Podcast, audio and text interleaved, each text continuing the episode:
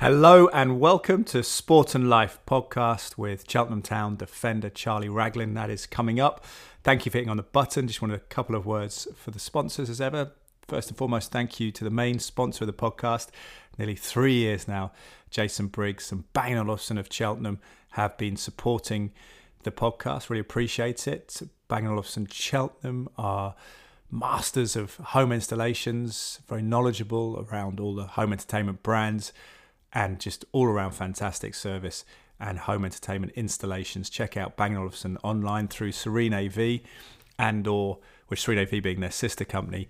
And or if you're in Cheltenham, go into the beautiful store in the courtyard in Montpellier. Jason's there, Manchester United fan, good character. Going to chat to him. Even if you're not going to buy anything, you'll have a laugh with Jason. So appreciate his support and Bang Olufsen of Cheltenham support. If you're looking to optimize your immunity, remember the association the podcast has with a supplement company Cytoplan, food based supplements designed to be digested as close to as possible food would be.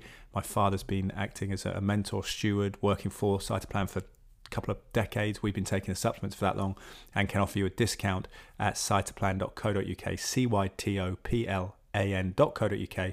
Discount of 30% upfront, 10% ongoing with the code DRAPER10R at checkout. My last name, D R A P E R, all capital letters, numerals 10, and the capital letter R.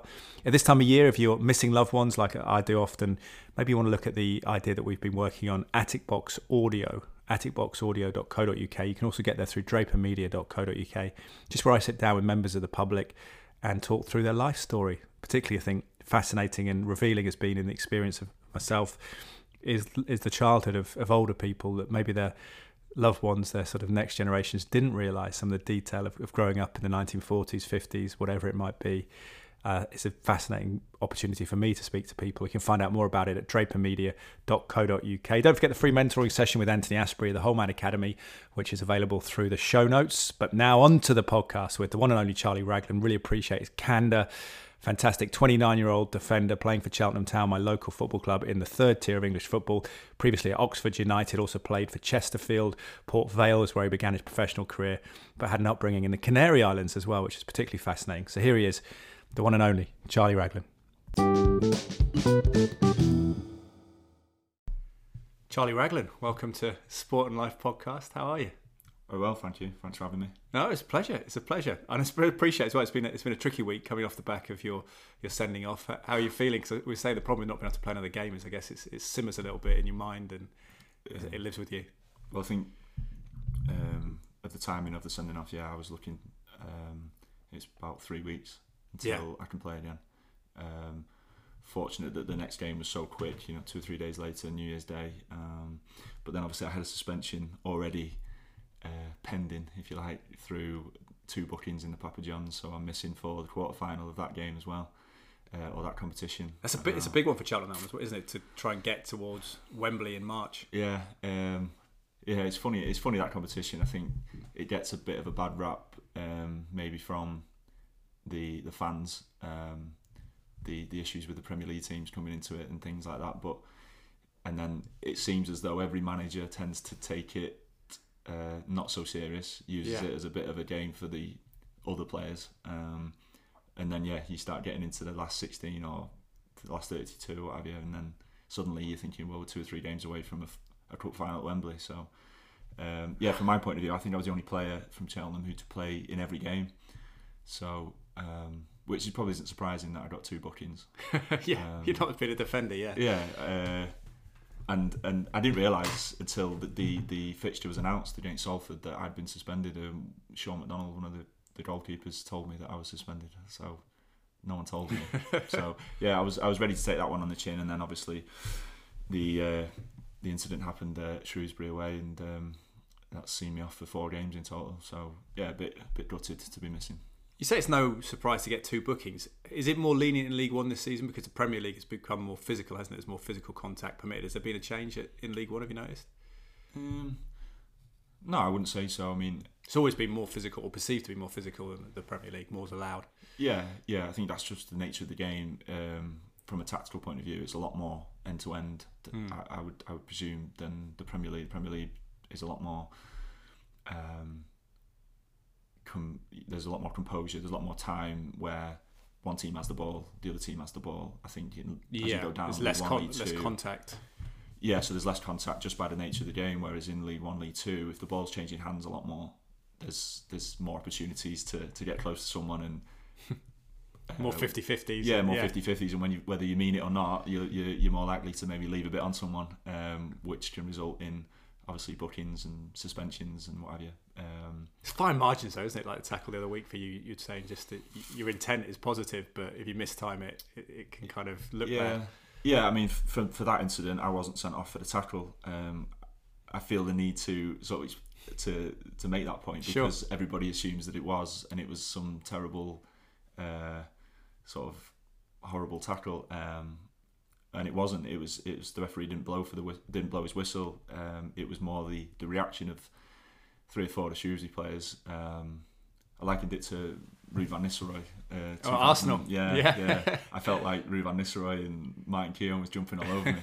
um, so yeah, it, that then sort of heightens your senses and you get a bit stressed. Um, and yeah, it was their captain came towards me and um, very aggressively, and I sort of genu- genuinely just went to meet him Yeah. head on. You know, Because what, what what do you do? You don't want to be violent, but at the same time, you don't want to back down, and that's, Yeah. that's big. You know, it's a it's a sort of Yeah, competition, think- isn't it? You, you you're up against someone. You don't want to kind of be Back down. deferential. Yeah, yeah, I, I didn't want to back down. Um, at the same time, in hindsight, yeah, I would have maybe loved to have said, "Oh well, I'll just turn away and let him come towards me and, and, and put it on me." And I might have still been able to be available for the next few games, which would have been great. But no, the the the, the millisecond you have to react and possibly reacted poorly, but I didn't actually do a lot that do a lot wrong. Um, it sounds like I'm making excuses, but I, I, genu- I genuinely didn't do a lot wrong. well, I suppose that, but that's part of the reflection, right? You have to look at it if you're going to improve. Like we all reflect on things. If you think there's not much you could have done, because sometimes it's just circumstances kind of get away from you. yeah, I mean, in a way, I, a, a crude part of me sort of thinks, well, if I'm if I was going to get sent off for it and be banned for four games, I might have well let him know, you know, I was I was there properly, which would have been obviously a lot worse in terms of the the, the incident. But but no, I, I just went to sort of confront him for for coming Yeah. to me and and and picking picking on me if you like. So uh, yeah, I stood my ground and I ultimately paid the price for that. How how would you approach that mindset wise when you go into a physical league like that as a defender? Are you fired up because there's also that cliche, isn't there, with sports people being like banging walls and pumped up and they go out there, or are you actually better off being composed and you know kind of robust, but actually calm so you can think around things and, and be clear headed? Uh, now I would say, so I've always been that type that would be very calm. Um, But there was a part of me when I was a bit younger where I was thinking, do I have to be a certain type of person or do I have to be a certain type of player? Um, and I suppose it's that unknown and you're you're conscious of what other people are maybe thinking of you and you're thinking, well, if I'm going to establish myself in a dressing room, I have to come across as this aggressive centre back. The Uh, stereotype around yeah, centre the- half, yeah, yeah. yeah, the stereotype. Um, whereas as I as I got older and as I played more games, it was kind of well, being authentic is probably the most important thing. And Mm. actually, and, and and I've seen it before where I've I've looked at other players and I'm and I'm kind of questioning whether that's really them. Um, and that's fine if you can actually say to someone, "Well, you're acting there," and they know they are, Mm. and that's fine. A lot of people do that. They think, Got play a role. yeah, they, they think, well, I'll just play this role for now, for today. Um, and there's other players who have, you know, set up arguments at half time. They'll say, I'm, Yeah. I'm going to get into you and you get into me, and we'll just have a, a row in the just to fire everyone else up. Really? Yeah, I've, I've been a part of that. Players at Cheltenham have done it. Um, ben Tozer was one for that. I remember him saying, to, Was he a good actor then? Because you have to be quite. Otherwise, Yeah. otherwise people probably just yeah, he probably just thinks I just I just need to to curate a bit of atmosphere or something, you know, let people know that I'm not happy. But the, he's- already set it up, um, Yeah. which is which is one side of it. But for me, overall, no, I, I tend to try and be quite calm and composed, um, but at the same time, knowing that um, you have to be? Yeah. on the front foot, you have to be aggressive. Uh, do, do those roles change as well? Do you see people get more, I guess, animated if another player leaves a club and, and they feel the responsibility now to be the, the vocal one? Possibly. Um, you see that a lot when maybe the captaincy changes hands. I think that's a, a classic example. You know, Mhm. people think that they then suddenly have to do something different. Um, but no, I would always recommend that people just be themselves and and you're, you're there for a reason because because of what you've done before, and there's no need to change. So, Yeah. Um, Because if you're thinking about being a certain type of person when you're on the pitch, you, presumably that's not going to be 100% focused on the ball or, or whatever you're trying yeah, to achieve. yeah, on your whole sort of game, you, you, yeah, it's a, it's a distraction. Your attention isn't where it should be, um, and that's going to have a negative effect on your game, I'd imagine, um, or, or it probably will do. You know, there's maybe not that example, but there's other things when I've been conscious of other things, and I'm, and I'm, and I know I'm not engaged in the game, and, and that's a big one for me. That being engaged in the game uh, and just being yourself, trusting yourself and your instincts. Um, and and that's why I'm I'm I'm not thinking too much about the incident the other night because I was, you know, I trusted. done. Yeah, it well, yeah, it's done for one thing, and also I trusted my instincts that the tackle was the tackle, um, and I, I wasn't willing to take a backward step when three or four of their players were running into me, and uh, it could have been a lot worse. And I and I felt like I all I did was really stand my ground. Um, Mm. So, and and I mean it proves it that their their red card got rescinded. So it's just that the camera angle makes me look like some villain. Um, Yeah. So yeah, uh, the manager's backed me. He's he's been quite good with me and, and understanding of it and understands that the football pitch is uh, things can can can go can go wrong. Um, but at the same time, I have to take the lesson because in a in a maybe a more important game, you know, um, if if that was a, a semi final of a cup competition, for example, a quarter final like like the one in a few days' Yeah. time, that could cost the team and, and cost myself. So um, yeah, there's lessons to be learned there as well. Yeah, you could sort of feign injury, fall over and hold your face or something, or do you know? But, it's just, Yeah. but that's about who you want to be. Like you say, being authentic. Yeah. Do you want to create that image? Like some people do anything for a bit of an advantage. But Yeah, yeah. that can be you know not not a good look if, if you mm. look yourself in the mirror as well afterwards that sense of identity is interesting isn't it because you said it's not you to be that aggressive tub thumping type of centre half and you wonder where I suppose you all wonder what, what the mix is between genetics upbringing socialisation who who was your role model when you were growing up in terms of footballers centre halves you look for I don't know if you were a centre half the whole time or whether you, you changed position Um, well, yeah, no, I was a, I was a, a big, well, still am, but I was a big Manchester United fan when I grew up. Um, yeah because that's where you're Wythenshawe isn't it yeah, Northwest, yeah. Manchester. We we lived in Stockport when I was um, when I lived in England as a youngster. Obviously, we moved away. Um, the age for me was about five or six years old, but in those early years of being in the playground, and also this was the late nineties when, Yeah. yeah, late nineties when Manchester United were probably the biggest team in England, possibly the world. so it'd be the 99 treble season 99 yeah. treble season was probably a year or two after that and uh, just just finding out that I actually liked football and and and playing and and it was more the influence of my friends then was Yeah. that Manchester United were the bigger club and I supported those so then yeah for me then it was that I would always watch those players and obviously it was the teams of Beckham, Scholes, Keane, Giggs Yeah. um, defenders would be Jaap Stam and Ronny Johnsen yeah, would they? defenders I wasn't really interested in at that point. At that No. time, it was more I can I can hit a ball like Beckham. I can I can pass the ball like Scholes. It was it was Yeah. all the flair. Um, later on, I was I remember being luckily at the game when Cristiano Ronaldo made his debut for Wow. United. Um, so so for me, I was thinking, well, I wanted to be sort of an attacking midfield player. Mm. Um, Well, you need to be composed and yeah, yeah, obviously I was playing abroad then, and then it was, and it wasn't until I was coming into the youth team setup of a of um, my first team in England. Um, it was actually there was an injury, so I was a, I was signed as a midfielder. I don't know how, but I was um, by who? by Port Vale. Port Vale, yeah. Yeah. Um, so yeah, Mark Grew, um, Mickey Adams was just coming in to be the first team manager, uh, and it was it was very much Were you a box to box midfielder or were you a sort of No. defensive midfielder? no, I was, I thought I was kind of Pirlo. yeah, yeah. I thought I, I was very uh, confused about my role and, and what I thought I could be. Uh, I had a lot of expectations of what the game should be like, Mm. and then, like we said before, you come into a an under eighteen setup of a League Two team, and you have to be, or they demand that you have to be able to put your foot in. And it wasn't that I was I was I was shy of doing that. I just wasn't very good at it. Um, But, but you'd had that spell of growing up, formative years in the Canary Islands. How different was that with the, the Spanish influence in terms of the type of player you were, type of person? Because I guess there are those firebrand Spanish Spanish defenders like Puyol you think of, but then there's more. I think the Gerard Piqué type's probably more consistent with maybe the, the Spanish type of football. Yeah, I think I think the culture cultural difference was was big. That everything was a lot more relaxed. Mm-hmm. Just everything, you know, whether you were having dinner or playing football, it was Having dinner at midnight.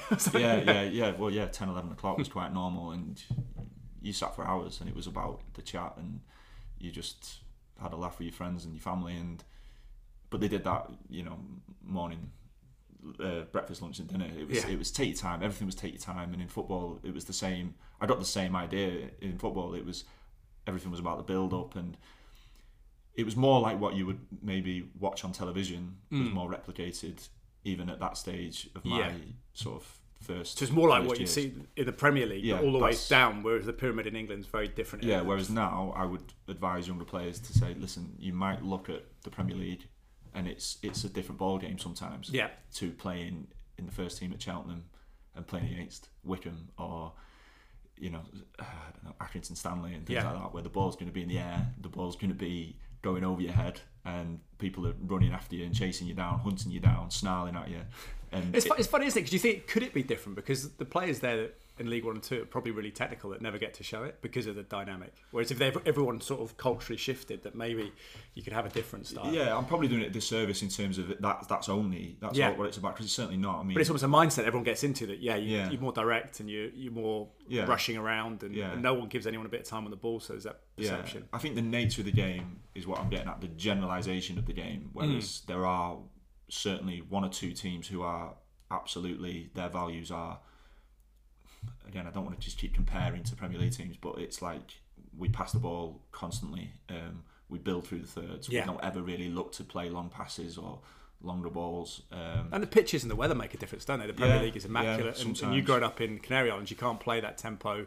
No, in- well, because all- it's what 30, 30, 40 degrees most of the year. Yeah, and and obviously for from the age of probably eight to fourteen, our kickoff times varied from sort of nine o'clock in the morning to twelve o'clock in the afternoon, which was sort of the graveyard shift if you got Baking, that because yeah. it could be really really hot and I never really thought about it at that time, but yeah, the tempo probably did suffer. Um, but to be fair, the the I don't know what it'd be classed as, maybe the sort of council's pitches that they um, built in every sort of Yeah. town where you would go and play were all immaculate three, four G pitches. Um, oh, because their problem would be watering grass, I guess. In yeah, well, it, it was never grass. There was Yeah. only ever one sort of main ground that had grass. Everything else was probably before I, I started playing around eight years old. It, a lot of them were sand. but- and all that dirt clay kind Dirt, of thing. Yeah, so yeah. sand. It was like rock hard concrete covered Yeah. in like like a just like walking down a path. Dust, yeah. dust. Yeah, horrible. Um, I don't know how they did it, but fortunately, I sort of missed that, and I just went straight into playing. From But you also around. couldn't slide tackle or anything like that very well on that, could you? Because you'd be Well, uh, cutting yeah, I yourself made, I made a mistake of doing that a few times. Yeah. Yeah. So, like I was saying before, I wasn't really a defender. I was a wanted to be this ball playing midfielder, and and I had a few spells playing as a number ten and maybe up front. I I, I was tall. I was getting taller. Mm. Um, that helped. And then once I got to Port Vale, the reserves had an injury um, in the right back area. So at 16, I got thrown in. So as a first year scholar, I got thrown into the reserves. Yeah, And back in those days, which was, I don't know, sounds still only Not long 12, ago. 13 Yeah, years yeah. ago. Yeah, say those days. But it's different now, the reserve Central League and things like that. Mm. And, you know, one of my first games for Port Vale Reserves playing right back was against Derby. Um, so we played at somewhere like Ilkeston or somewhere. so like Robbie Savage was playing was he? Yeah. Robbie Savage played, Paul Dickov Yeah. played up front. Oh, cool. So for me, it was like, nah, this is crazy. you know, I've literally watched these players on television, and I had loads of those moments then as I went through the the ranks, if you like. And um, and then there was another injury, maybe in the reserves. I think it was one particular game, and I remember Mickey Adams coming in after that game and saying to me, "You're a centre back." Mm. Um, and f- from that, it was like, well, I did enjoy that game. I did play okay, and maybe there's something there. And it was, I, I sort of naturally learned the little Yeah. the little nuances to to being um, What what, what did, did you like fullback or not? What was your take on that? It's- and again, fullback would be different from the top level clubs, what they Yeah. expect from fullbacks and what League Yeah. One and Two expect from fullbacks. yeah well that was it it was I was I was I was constantly probably confused looking back because I was like well okay, I'm playing fullback. Who can I look at who's a good fullback? So obviously you look at I don't know, Gary Neville's and Ashley Coles Yeah. and people like that. But again, they're playing a completely They're different bombing game. forward. Yeah. So I was encouraged to bomb forward. It was just whether I had the, the stamina to actually do that. Um, but but it, it helped me um, understand one v one defending, understand working as a unit. You know, Yeah. um, covering your centre back, supporting the play, receiving in in forward areas. Mm. Um, And you get the ball in front of you, don't you? Which is quite nice. Whereas Yeah. if you're playing centre mid, you're having Yeah. the ball with the back to goal under pressure, so it's a slightly different yeah, dynamic. yeah. I think as as as as I progressed, I would never have been able to play central midfield Mm. in a lead Two side or in a lead One side, especially at 16, 17, 18, when, that- they're, when they're making those decisions. Is that technique or speed of thought? Is it that you think of that centre midfield Um, area that people can I think they can get on the half turn and shift it quickly? I think I think speed of thought, um, yeah, understanding the game, physicality. I was I was I was a scrawny sort of lanky Yeah. 16, 17 year old, um, and as a centre back, then I had the game in front of me, so Yeah. it was more a case of I had to learn to. To, uh, and I've always had to learn that, you know, even up until I came to Cheltenham, you know, at 25, 26, I was still learning how to manoeuvre sort of against the bigger strikers, Mm. how to read the game. Um, and I'd say probably Cheltenham helped me the most with that, Michael Duff specifically. Um, Who, who are the two of the toughest strikers? Did you play Adebayo, Akinfenwa? Did you physically? Was that? Do you ever get up against him? Kimpembe played, yeah, a couple of times. Um, Because he's literally got about a square meter around him, hasn't he? Of- yeah, Of Uh, physicality. yeah. Well, he he literally played in the last.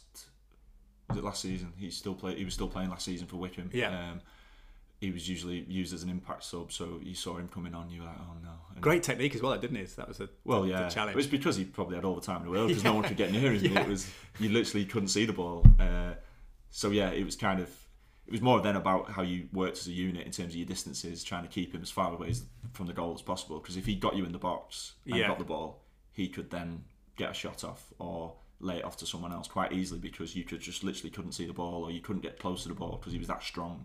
Is it, it's an interesting approach because obviously he had genetics that made him strong, but you could see he put a lot of work into building a bulk, which most footballers wouldn't do because it made them less mobile. But actually, the fact he went so far the other way gave him a strength that, that was unique. Yeah, yeah. So you have to admire that really because yeah, he's taken what would be deemed as a strength. You know, someone said obviously he knew that he was quite a strong player, a big player, Hmm. target man. He would have been known as. So he thought, well, I'm just going to be Go the best, the further best down at that road, yeah. yeah, yeah. Which, it always amazed me because I did think he is literally the size of a wardrobe, and I you can't imagine him doing that well in sprint tests no, or I bleep don't, I tests don't or know how. like that. Yeah. I don't know how he trained every day. I don't know how whether he did or not. I mean, and also he played till he was about 37. I think he was even older. Yeah, I don't know if he's still playing now. He's 39, I think. Yeah, I think he's- just retired last season, but I don't know whether he is playing at any level. Yeah. So, so you, you have to take your hat off to him that he's he's managed to um, prolong that career at a very very good level. Um, Mm. So, this, the way so the identity thing. When did you, in your head, become a centre half? Then was it sort of nineteen twenty, and then go from there? Because not actually that long ago. you're only twenty nine, so it's a strange, strange Yeah. thing. You think about it for most people's career yeah, no, jobs. yeah. So it was probably um, that, that at that time.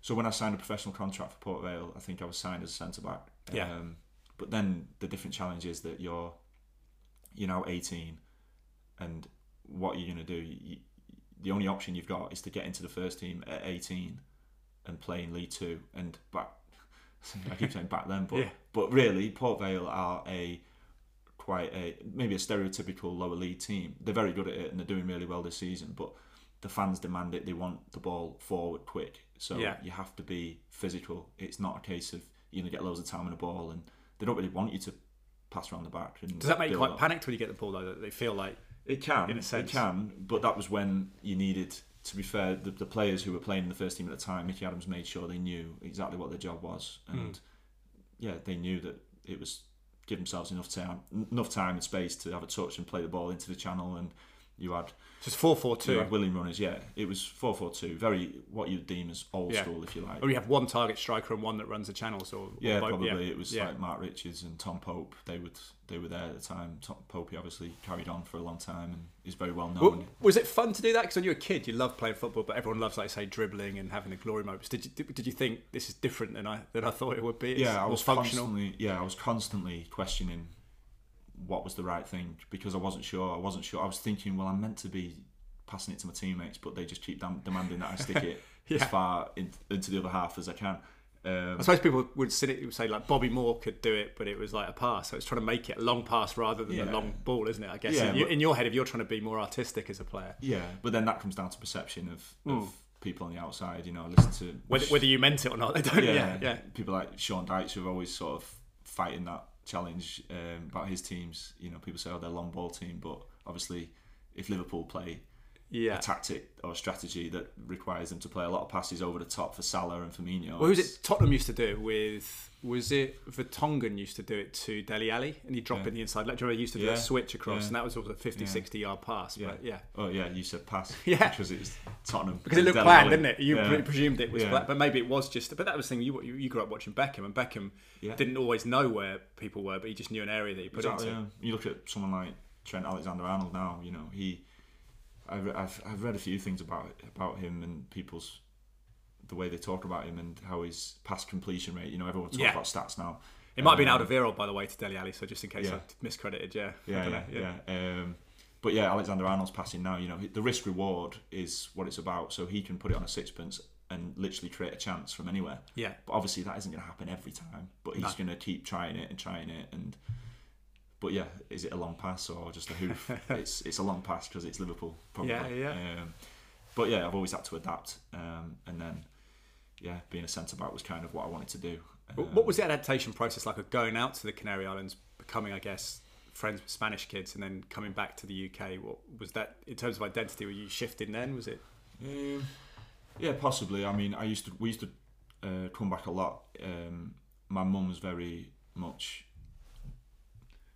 She probably missed home more than my dad in terms of she was a lot closer to her her family. Her family was quite big, and she was a lot closer to them. Simple as Yeah. that. So they sort of had an agreement between them. I, this is what I've It's, it's often the way. My, Yeah. fa- my father-in-law always because he's my wife and her sister. They call him every day, see him every day. It's like he, he always says to me, "Oh, what? How are your parents?" I'm like, "I only saw you two days ago. I haven't spoken to them since Yeah. then." It's like you know, Yeah. it's just not the same way for, for, for guys usually. Yeah, possibly that. So yeah, my mum would obviously be on the phone um, to to her mother um, every day, um, and yeah, they had sort of an agreement that it was probably around mine and my sister's school holidays where Yeah. they would be able to go back um, to England um, more regularly. So I felt like I had the best of both because I would always dip my hand back into friends that I had from from when I was really young, and I did keep in contact with quite a few of them, and I always was would go say Easter holidays, summer schools. I would go right into different soccer camps and Yeah. um, football camps, obviously, but they call them soccer schools, don't they? Um, Yeah, yeah. Uh, Well, soccer's an English word as well. There's a, there's a still demonisation because the Americans and Australians use it, but yeah. when you look at it, we used to call it soccer. I think up until the 1970s commonly, and at Sky we still use it anyway. But Right. apparently it was an English invention. It wasn't an American thing, Yeah. so they just use it because Yeah. for them it's less confusing than American football Well, yeah, Aussie course, rules, isn't it? Yeah. But it's funny how those things kind of rile people sometimes. Yeah. So um, so yeah. Anyway, I was I was able to, to, to, to get back in and always play. But the, the big thing for me was I was always looking at it when I would leave and we'd go back to Tenerife. I'd be thinking, I've heard those lads, you know, similar age to me, Mm-hmm. similar ability, would be going on trials to United, Yeah. City, Everton, Bolton, everyone in the area, and I was thinking. They're gonna, they're gonna make it. They're gonna get. Well, what was they're the, gonna be the option for football. you? Las Palmeiras or something out there, the, the Canary Well, Island teams? Tenerife, Tenerife, was Tenerife, obviously yeah. the main. You know, they were in and out of La Liga. To be fair, Yeah. Um, uh, there was a. Did they scout locally? Is that where they got their Yeah, from? yeah. Uh, a good friend of mine at the time um, did play for Tenerife for a bit, and he was kind of the um, catalyst for mainly me and my mum. But I owe it all to my mum really because she pursued it more. His dad was very forthcoming with. He was going to make an opportunity for him, and he Mm. basically wrote letters to people in his area. So he was from the Midlands, so he would write to Birmingham, Coventry, Villa, Wolves, Walsall, those sorts of Yeah. teams.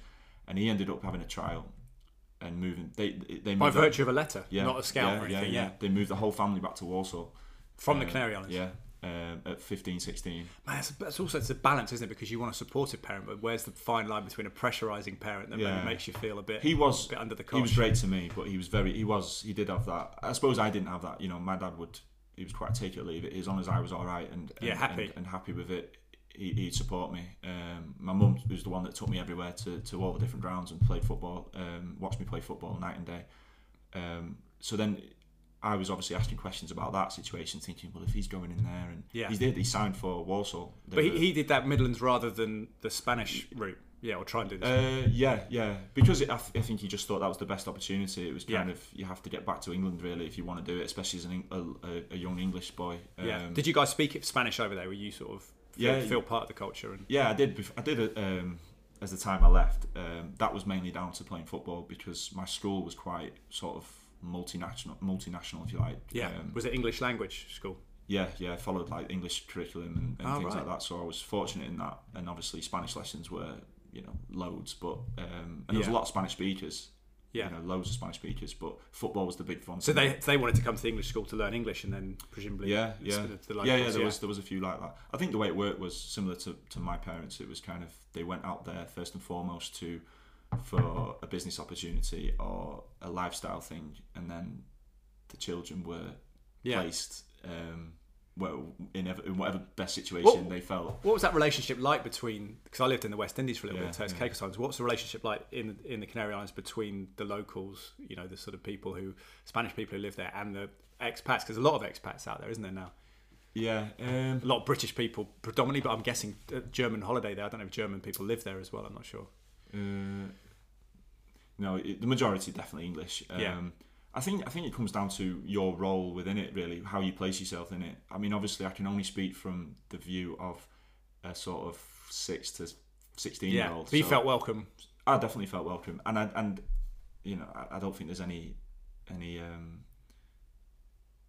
anything wrong with saying that it was probably because I, I, I could play football, that, Mm. and especially in in the, the local teams. You know what it's like going into a new school, or Yeah, especially when you're sort of eight, nine years old. And I went into a full blown Spanish team full of young lads, and yeah, they, they wouldn't have taken any prisoners. Um, but I think I remember thinking in the first couple of sessions, I thought they they're taking to me, they're taking to me because I was nervous. And But it's I, a, and it's a my brilliant Spanish vehicle, was wasn't it? I remember that secondary school. The fact you could play a little bit of football or whatever was a big kind of entry point to the school. Yeah, yeah, social thing. Mm. Um, and school was school was great. School, I love school. Obviously, the language barrier wasn't as big at school, nowhere near as big at school. Um, Mm. And I had a great group of friends and everything like that. So it was just normal life for, for me, you know. Um, went went to school in, in your shorts and Christmas Day on the beach and things like that. So I was very fortunate to be able. Do you to, miss Do you to- miss that though, like the, the, the warm winters and stuff? Yeah, I probably do miss the weather now. Um, It's funny as you get older, you miss it more. yeah, yeah, yeah. I never, I never, I took it for granted, obviously. Yeah. Um, and I used to just only listen to my dad and my brother, who would, my brothers who would maybe complain about the weather, and I'd just be like, "Mm, the weather's the weather, it doesn't matter. But obviously now, yeah, it's it's it's one of those things that you'd you'd love to have that weather all year round. Yeah, well, I guess when you plan something, everyone delivers, right? Whereas here, it's like we, we might have a barbecue, we might do this, or Yeah. you know, and then it rains. Yeah. Everyone says, "Oh, we'll cancel it now." So. Yeah, precisely. Or even football training. You know, Yeah. we, we whenever it was when we had the snow a couple of weeks back, three weeks back, it was like the whole country come to a standstill. so that would never happen over there. No. And was it was that good preparation? You think formative for you going out, adapting to being in a new culture, to then being a footballer because you've. In, in a short space of time, as you said, you've moved around fair, fair amount of clubs. Is it five, five or six? Looking at it, because you had yeah. a, you had loan at Hinckley, didn't you, as well from Yeah. Port Vale, Yeah. which was Na- National League North at the time. Yeah, yeah. Um, I, I think, yeah, to answer your question, yeah, it definitely helped me. Um, just being in different situations when you're younger, you don't really know that you're learning these lessons, or, well, in my opinion, I don't think you know. It's just Yeah. a case of you're, you're adapting constantly and you're, you're testing yourself and you're being uncomfortable. You know, that I, I, I still remember that first training session when I was sort of eight. It was called um, Guadagaccio, the, the, the club was called. And my best mate played for him already, and he was the one that enticed me to come Yeah. he was a goalkeeper. He was awful, but he was he was desperate for me to come with him, uh, and I was so nervous and shy that I didn't want to do it. But um, It's big lesson. yeah, th- those are big lessons. And like you said, I I then even going into Port Vale, you know, a proper football club for me. These were these were the things that were going through my mind. This is a proper football club. Micky Mm. Adams, he, he's managing the Premier League. Yeah. You know, he's he's taking training for me now. He's calling me over to the first team. Things like that. These were all massive moments, but you just learn to adapt and Kind of put one Um, foot in front of the other and yeah, keep, you keep do. going. Yeah. you do. And it's only now when you do reflect, maybe doing things like this is helpful as well because you, you, you look back and you think, I was I was always testing myself and I was always just trying to stand up and Yeah. and, and stand up to it. And you never you never knew. Some of it I hated. Yeah. Uh, I've always had this conversation. One of my other good friends who was in the same team as me, the youth team manager used to come around and say, um, "Charlie, Joe, you're with the first team today," Yeah. and we looked at each other with dread because it was like because we knew the standard was that high, the demands were that high, and they would tell us. Yeah.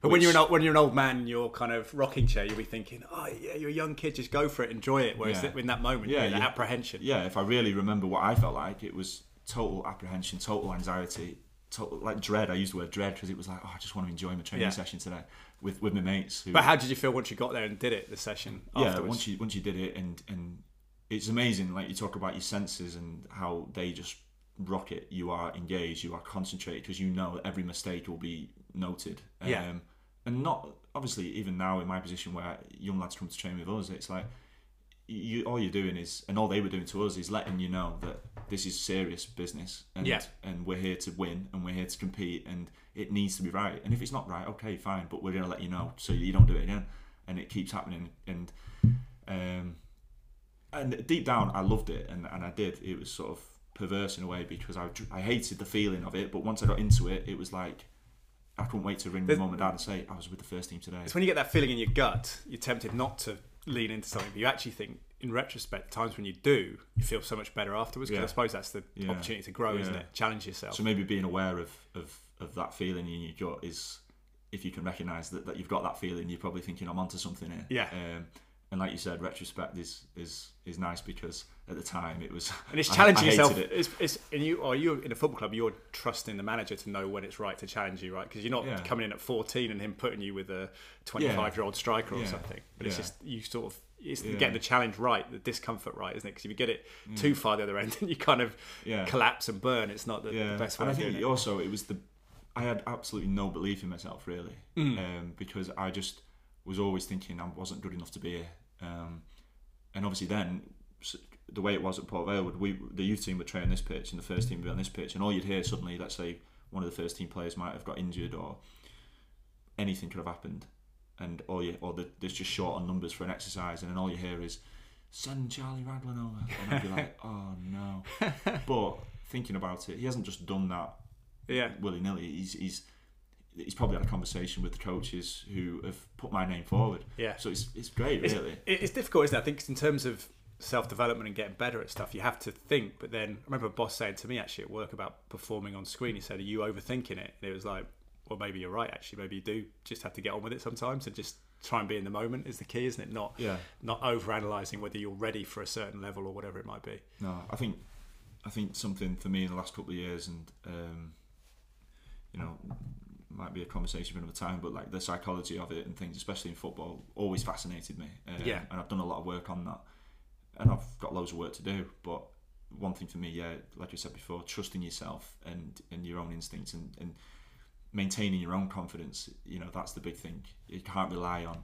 I used to rely on that pat on the back. So Yeah, even yeah. back then with Port Vale, it was like my dad would say, "Did the manager say anything to you?" And it was like, "Oh yeah, yeah." He said, um, Yeah, your dad's inadvertently your dad's conditioning Yeah. you to think you need yeah, to look for yeah, that feedback. which wasn't his intent, no. intention, but he was obviously just trying to make me feel better. And it was like, well, oh, yeah, the gaffer said um, it was a good pass today or whatever. I don't know. It's something tiny, and I would, it would make me feel good. But Yeah. then, it, then the flip side of that is if I don't get that, I'm starting to doubt myself again. Yeah, yeah. Whereas You get to a point of blowing in the wind too much, don't you? You think actually you have to have a kind of internal equilibrium where Yeah. you're never too high, never too low, and you're just absolutely relaxed, absolutely, which is hard to get to. But I think if because you, want to, like I say, think about it to analyze to get better, but then it can be because you, you rely on emotion, don't you? I think emotion directs your confidence and things like that. So if you are overthinking and it breeds anxiety, then it impairs your performance. So it's, Yeah. it's counterproductive. yeah, absolutely.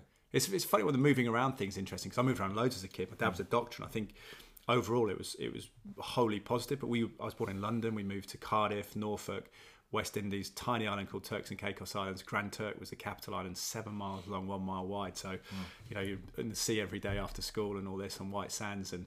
But and you do build resilience because you have a lot of discomfort. I think being a new kid at school, but there are things I think you kind of feel like you're a bit of someone said in the podcast last year because he had a similar experience that he was a kind of chameleon and i think that can be a challenge to talk about identity isn't it because you're mm. adapting to new situations but sometimes you're over adapting your sense of self to, to fit the new system so it's that it's that challenge i guess Yeah, I, I, I obviously didn't move around as much as you, and No. Certainly it's a big move though it certainly wasn't as glamorous as the West Indies. Um, you know, Tenerife is. Well, the Tenerife's pretty great though. side- Not much yeah, going there in the well, winter. One side is full of bars and what have you. Um, and to be fair, I was I was sort of I was in and around that. You know, the way you know my my family uh, was was built was very sociable and, and what have you. So.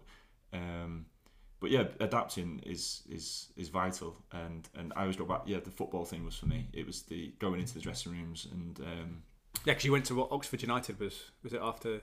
uh, that was Port Vale? No, so Port Vale um, released me after a first year Yeah. professional contract, which, like I said before, it was your options are you get in the first team or you leave. And Yeah. Really, I was never going to be ready. Never going to be ready, and I suppose that's why now clubs have under twenty three systems because they have to bridge that gap. People especially to mature differently. yeah, yeah. So I think that's the reasoning behind it, um, which I never had. But again, I count my blessings a little bit because it was kind of okay. Well, you're going into now. You're going into the real world of well, you actually haven't got a job. So I did sign another. I signed a full time contract, if you like, Hmm. to play part time football. Sounds silly, but it was kind of.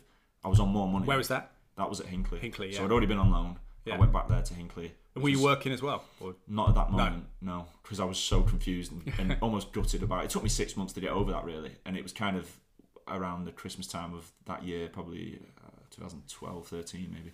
Um, and I was like, right, yeah, I need to start thinking about real life and, and what I'm going to do. Am I going to be a footballer? I'll give it another 18 months, maybe, Yeah. um, and see how I go. And fortunately, I moved to Nantwich Town, which was closer to home yeah, uh, I knew the area a little bit more, and that went really well. And then um, a, a good a good family friend of mine um, who sadly died not long ago um, got got me in touch with uh, the FC United man, uh, FC United Manchester manager. this is the club's founded by Manchester United supporters. Yeah, So straight away it sort of uh, resonated with me. Yeah. Um, and I knew a bit about it. I, I knew loads about it actually, just from a fan's point of view. You know, the atmospheres and things like that. yeah. It was So- born out of the Glazer takeover of United, wasn't it? yeah, American 2005. ownership, Yeah, Um, and and they had built a proper good club. You know, it was in the Evo Stik Northern Premier League, so the average gate would probably have been about 300, and FC got three, four, five thousand yeah. Wow. because they played at a Gigg Lane. So that's Very- just similar to what Cheltenham get. Not yeah, yeah, yeah, yeah. In the big games, there was like four and a half thousand there, and it was. For me, you know, it was like play. That was just, I, I used to say that was as close as I was going to get to playing for Manchester United. And, you know, we wore the kit and they sang the same songs, so I knew every song. And Brilliant. it was yeah, it was it was a bit of a. Again, I was I was in it and I was playing, but I was just playing. Every game was like a Champions League final for me, and that was fine. It just it it obviously helped me, and I never thought about whether I was going to move on or what I was Yeah. going to do. I was just so engaged in being an FC United player, um, and ended up playing forty odd games for them, and then out of nowhere, I had a couple of offers from uh, Fleetwood and Chesterfield. Um, what leagues were they in at the time? Fleetwood had, had both just been promoted from League Two to League One. Oh, okay. so cool. it was a massive jump. Yeah, Um, and I went to Fleetwood. It just didn't seem right. I went to Chesterfield, and Paul Cook uh, charmed me in his way. Yeah. Uh, I ended up agreeing a contract which I was told not to do. But he- Charismatic Scouser. Yeah. well, yeah, he bamboozled me into agreeing on a pittance of a contract, but it was like done, signed. There you go. So, uh, yeah, I signed for them in 2014, and it was it was yeah. The, so you're like 21 at the time. 21 yeah. Yeah. so i had a massive it, that was another mindset shift i remember thinking right i've got to give it this i've got to just got to give it a go like really give it a go don't don't waste any time don't don't have any sort of regrets on on how you approached it Sort of live the best life around it. Stuff. Maximize yeah, your yeah, energy. th- yeah, yeah, all that. But I just, I even just having the mindset in training of, I might make mistakes. I might not get in this team, but I'm Yeah. gonna have it a go. Worst case scenario, I go back to S United, where I loved it anyway. Yeah. And I was working now. Now I would, I trained. I say train very briefly. You have to do a qualification to be a personal trainer, and it was Yeah. kind of the natural. The level three thing. Yeah, I've been. Yeah. Yeah, I've done that. Yeah. Yeah, level two, level three, and a few classes in between. And, but again, I love that. I had, I worked again. I was very lucky to get a job with um, within a team, within a gym, um, and I've still got friends. I've made some great friends in that in that team, and they they taught me so much about work ethic and Hmm. um, mastery, and you know, respecting your craft, and and and I learnt a lot from being six months to a year in the gym. Yeah. Um, Makes you appreciate the life of a footballer as well. To a certain Hundred percent. But I took that into it. I thought that's my advantage. I, Yeah. I, I was I was then getting more mature to be able to uh, bring that stuff into into my Yeah. football um, and the way I lived and the way I did. It's funny you say that because obviously football's so competitive in this country. The people who make it at any level professionally, it's it's such so slim. And Shane Duff has been on the podcast a couple of times. Michael's brother, and he talked about being Cheltenham. I think they were either cutting the academy or they were going to retain one player or something. And he made a conscious decision in training not just to get by when he was training with the first team, but to stand out, to ask for the ball, to kind of. And he said it was almost no one noticed first week, but then over weeks and months, suddenly people think, oh, he's actually doing better, and suddenly Yeah, making that switch one summer. I think he said it was it, it- mentally to just try and seize the seize the day. It, it, it paid off. yeah. You have to find a difference, I think, and I, I, I haven't mentioned it yet, but it was, it was quite obvious to me that I wasn't going to be good enough to on ability alone or physicality alone. So I was thinking all the time about what what what can I do? How can I do it? So my work ethic became my sort of star quality. Um, and, and, I- and I know that it did work, especially with Chesterfield and Paul Cook. Paul Cook took a shine to me. I, I, I do think he did. Um, and I remember because I got my chance because um, the two centre backs were Ian Evatt, who's obviously now Bolton Yeah. manager. Sam Hird had come in. He was already there, but he actually was only playing because Liam Cooper had gone to Leeds. Oh wow, So technically, I was brought in to Yeah. follow on from Evatt and Cooper. Premier League player. Yeah, Yeah, uh, both Premier League players. Um, Ever played at Blackpool in the yeah, Premier League. Yeah. Um, and Coops has been captain of Leeds for seven years, whatever. Uh, so Hirdy went in and played. He got quite a bad injury, ironically away at Port Vale. So I made my league debut, my yeah, my full league debut at um, Strange twist. at Port Vale away, and we won two one. And I played an hour really, um, and it was all all very good. And then was that when you went down south to Oxford? Was it from? So then that point? Chesterfield was one full year there. Cook went to Portsmouth and took a whole host of players with it. Basically, the club was then going backwards in terms of what was happening upstairs, and Yeah. I think he knew that. Um, Dean Saunders came in and gave me a new contract, which was great. I, I didn't mean great in terms He's of a he's a character as well, isn't he, Dean yeah, Dean Yeah. Saunders was absolutely brilliant. Um, and again, I think he definitely took a shine to me because of the way I tried to work and Hmm. I took it seriously and I really tried to give myself the best opportunity. And I wasn't the best player, but I wanted to play. I wanted to do so well.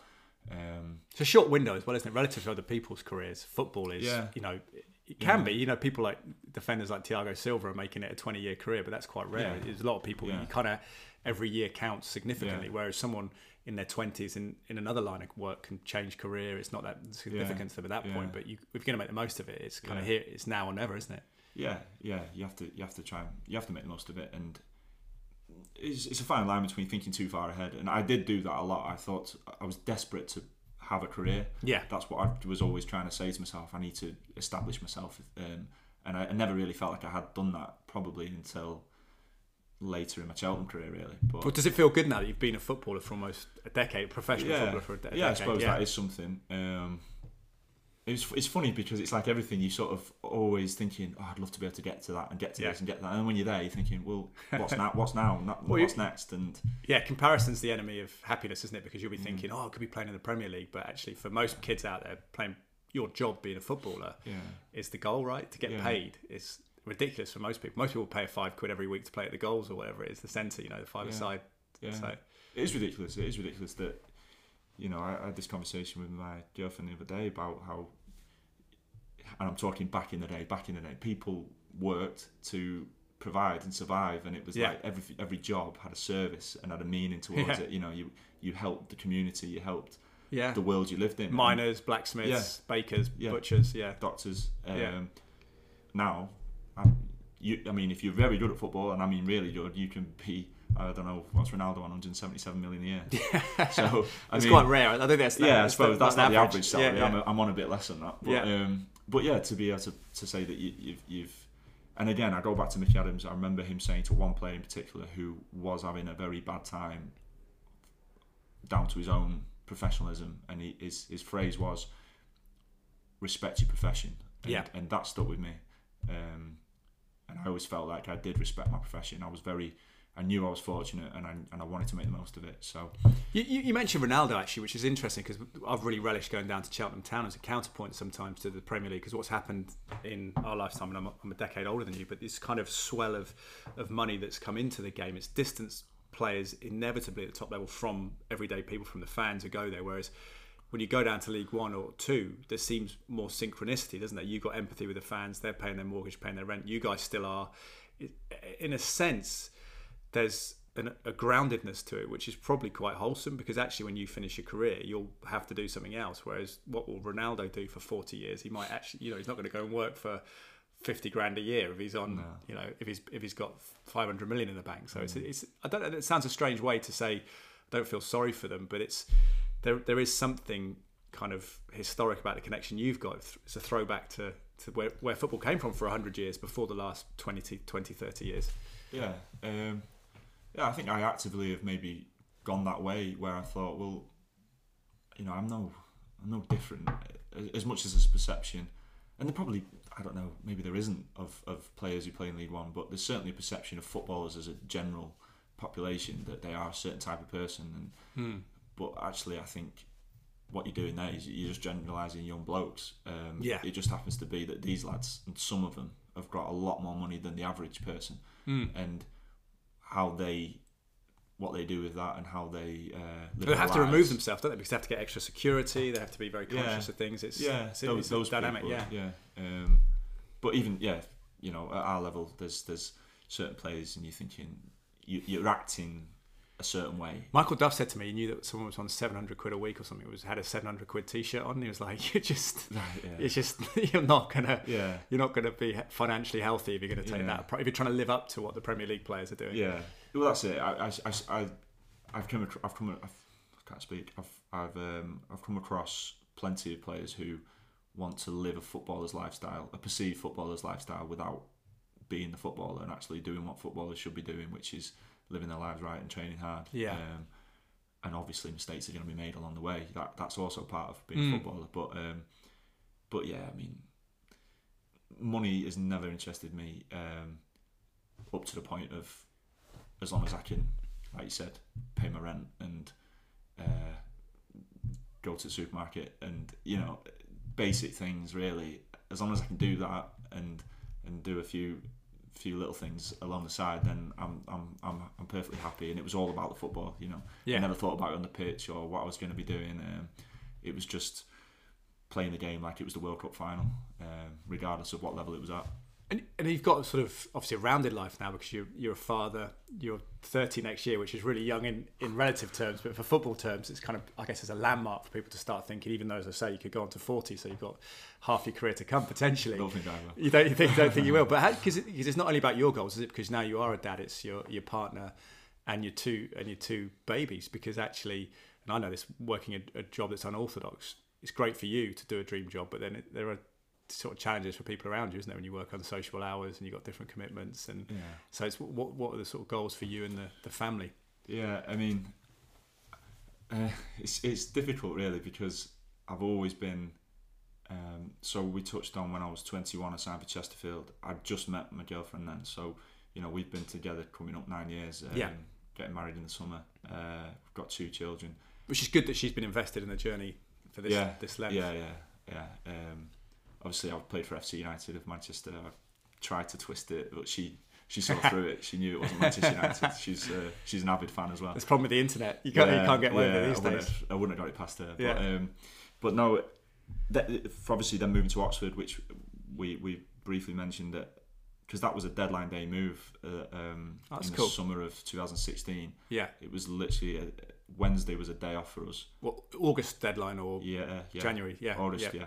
yeah. Um, and I'd woken up. I'd had back in those days it was I had a lie in, you know, on the day off, and it, um, I had loads of missed calls and text message off my agent, and it was we're on the move basically. So she was at work, so I gave her a ring and said I packed a bag and I'm literally going to Oxford. Yeah. Um, I wasn't even going to Oxford. I was just going on the motorway. I didn't know where I was going at the time. It was one or two. It was Oxford and another club.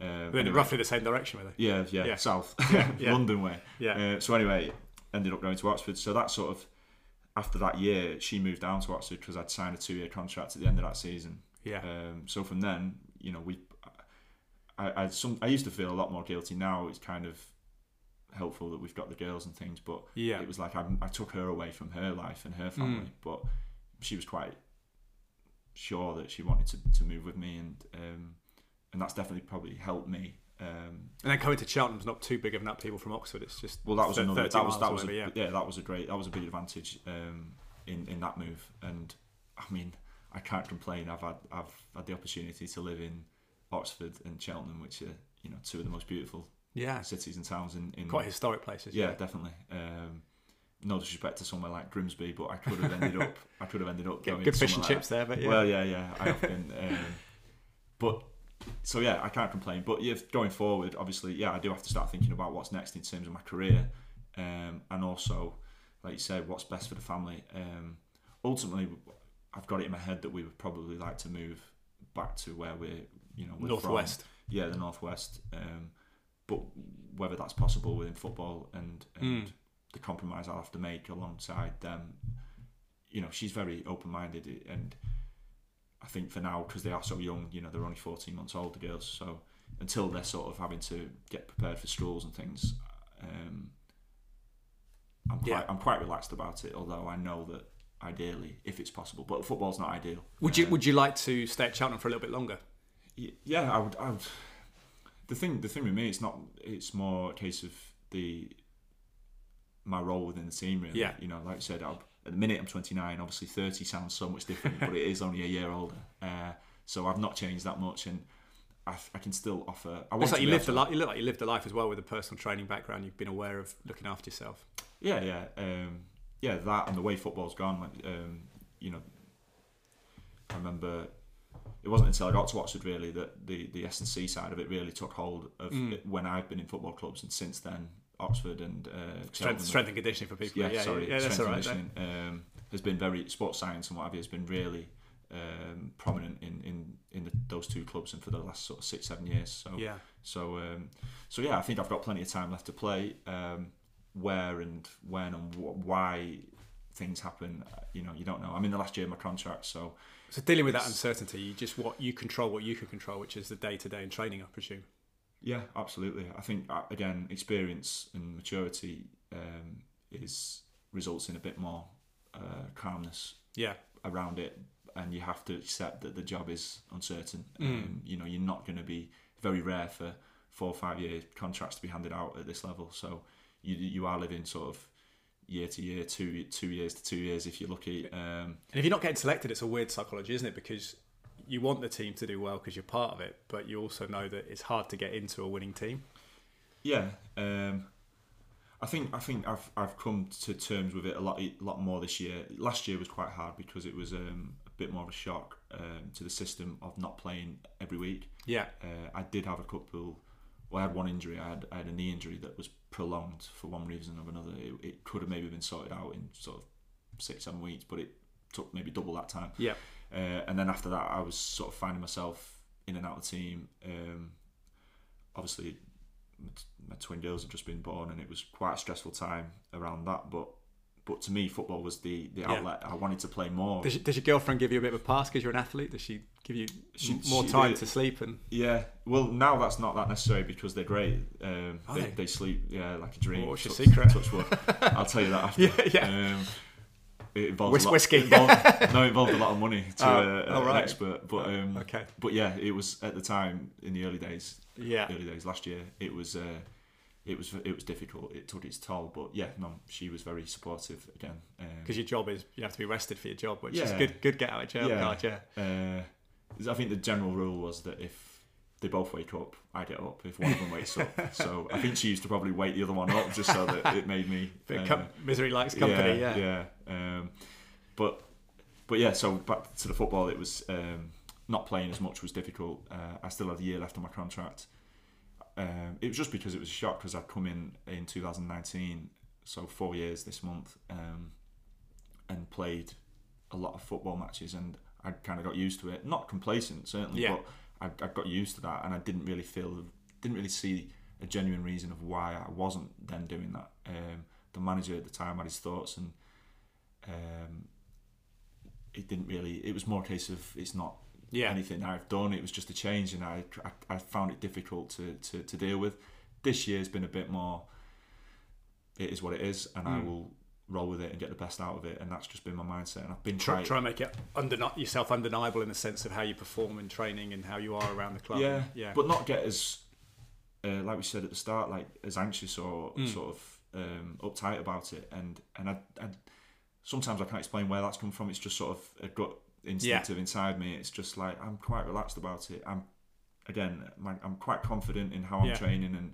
I'm trusting myself in terms of I'm, I'm doing the right things and I'm ready. And Yeah. fortunately, in the last sort of few months, when I have been called upon, things have gone It's like being in the right well. right state, isn't it? They talk about that sports psychology. You don't want to be over aroused. You don't want to be kind of under aroused, Yeah. but you don't want to be anxious because it's, Yeah. it's counterproductive and that delivery. takes that takes work and that takes maturity and experience. I think, um, like we said, it's, again, we've we've touched on different things because when I was younger and I had that those dreaded moments, and I do remember every game I was nervous. It was it was Mm. a big thing for me, and then over time, obviously, you're doing it every week and you're playing at good level, and it does become a little bit. Oh, I'm doing this again, and Yeah, it's, yeah. it's second You need a little bit of nerves as well. Yeah, yeah. Um, so now I have more of a, an excitement and a composure. Yes, that's how you frame it. Yeah. yeah, yeah, yeah. It is, and I have more, but I have more of that, and I.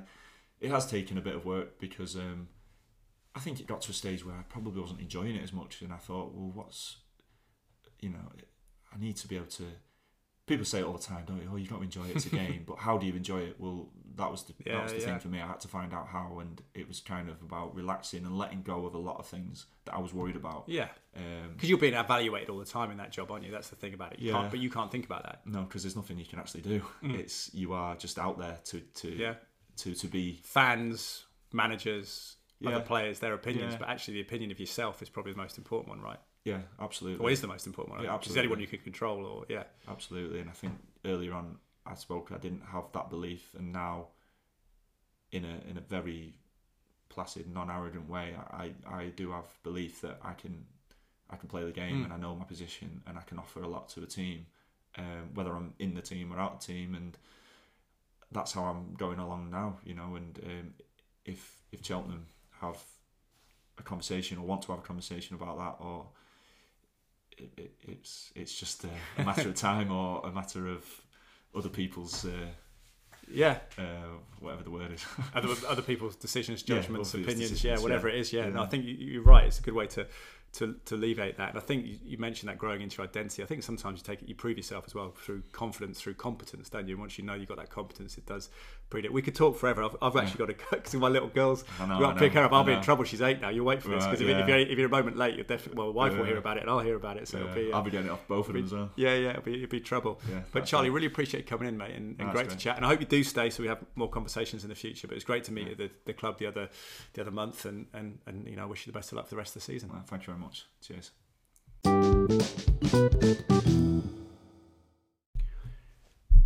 Fascinating. Got a lot out of that conversation with Charlie. I think for someone who's relatively so young still, at 29 years of age, worked a lot of things out, and almost.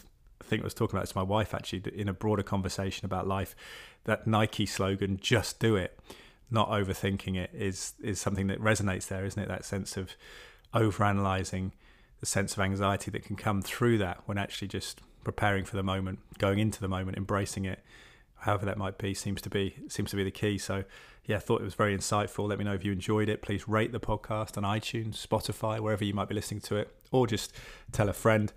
I appreciate you listening. Appreciate Charlie coming on as well. Thank you for being here. Thank you for the sponsors, Bang & Olufsen of Cheltenham and Serene AV. Cytoplan, if you are looking to optimize your immunity, remember the discount code with the podcast is Draper10R, D-R-A-P-E-R. Uh, P-E-R, yeah, that's it. I can spell my own name. The numerals 10 and the capital letter R. 30% off your first purchase, 10% ongoing at cytoplan.co.uk, C-Y-T-O-P-L-A-N.co.uk. And I don't know if that idea of Attic Box Audio of getting loved ones' life stories in their own voice, recorded in quality for you to listen to for posterity, connect generations for ye- years and decades to come, then do, do check out Attic Box Audio. You can either go atticboxaudio.co.uk to find it or to drapermedia.co.uk. Thank you very much for listening to the podcast. Hope you have a great rest of the week. Bye for now.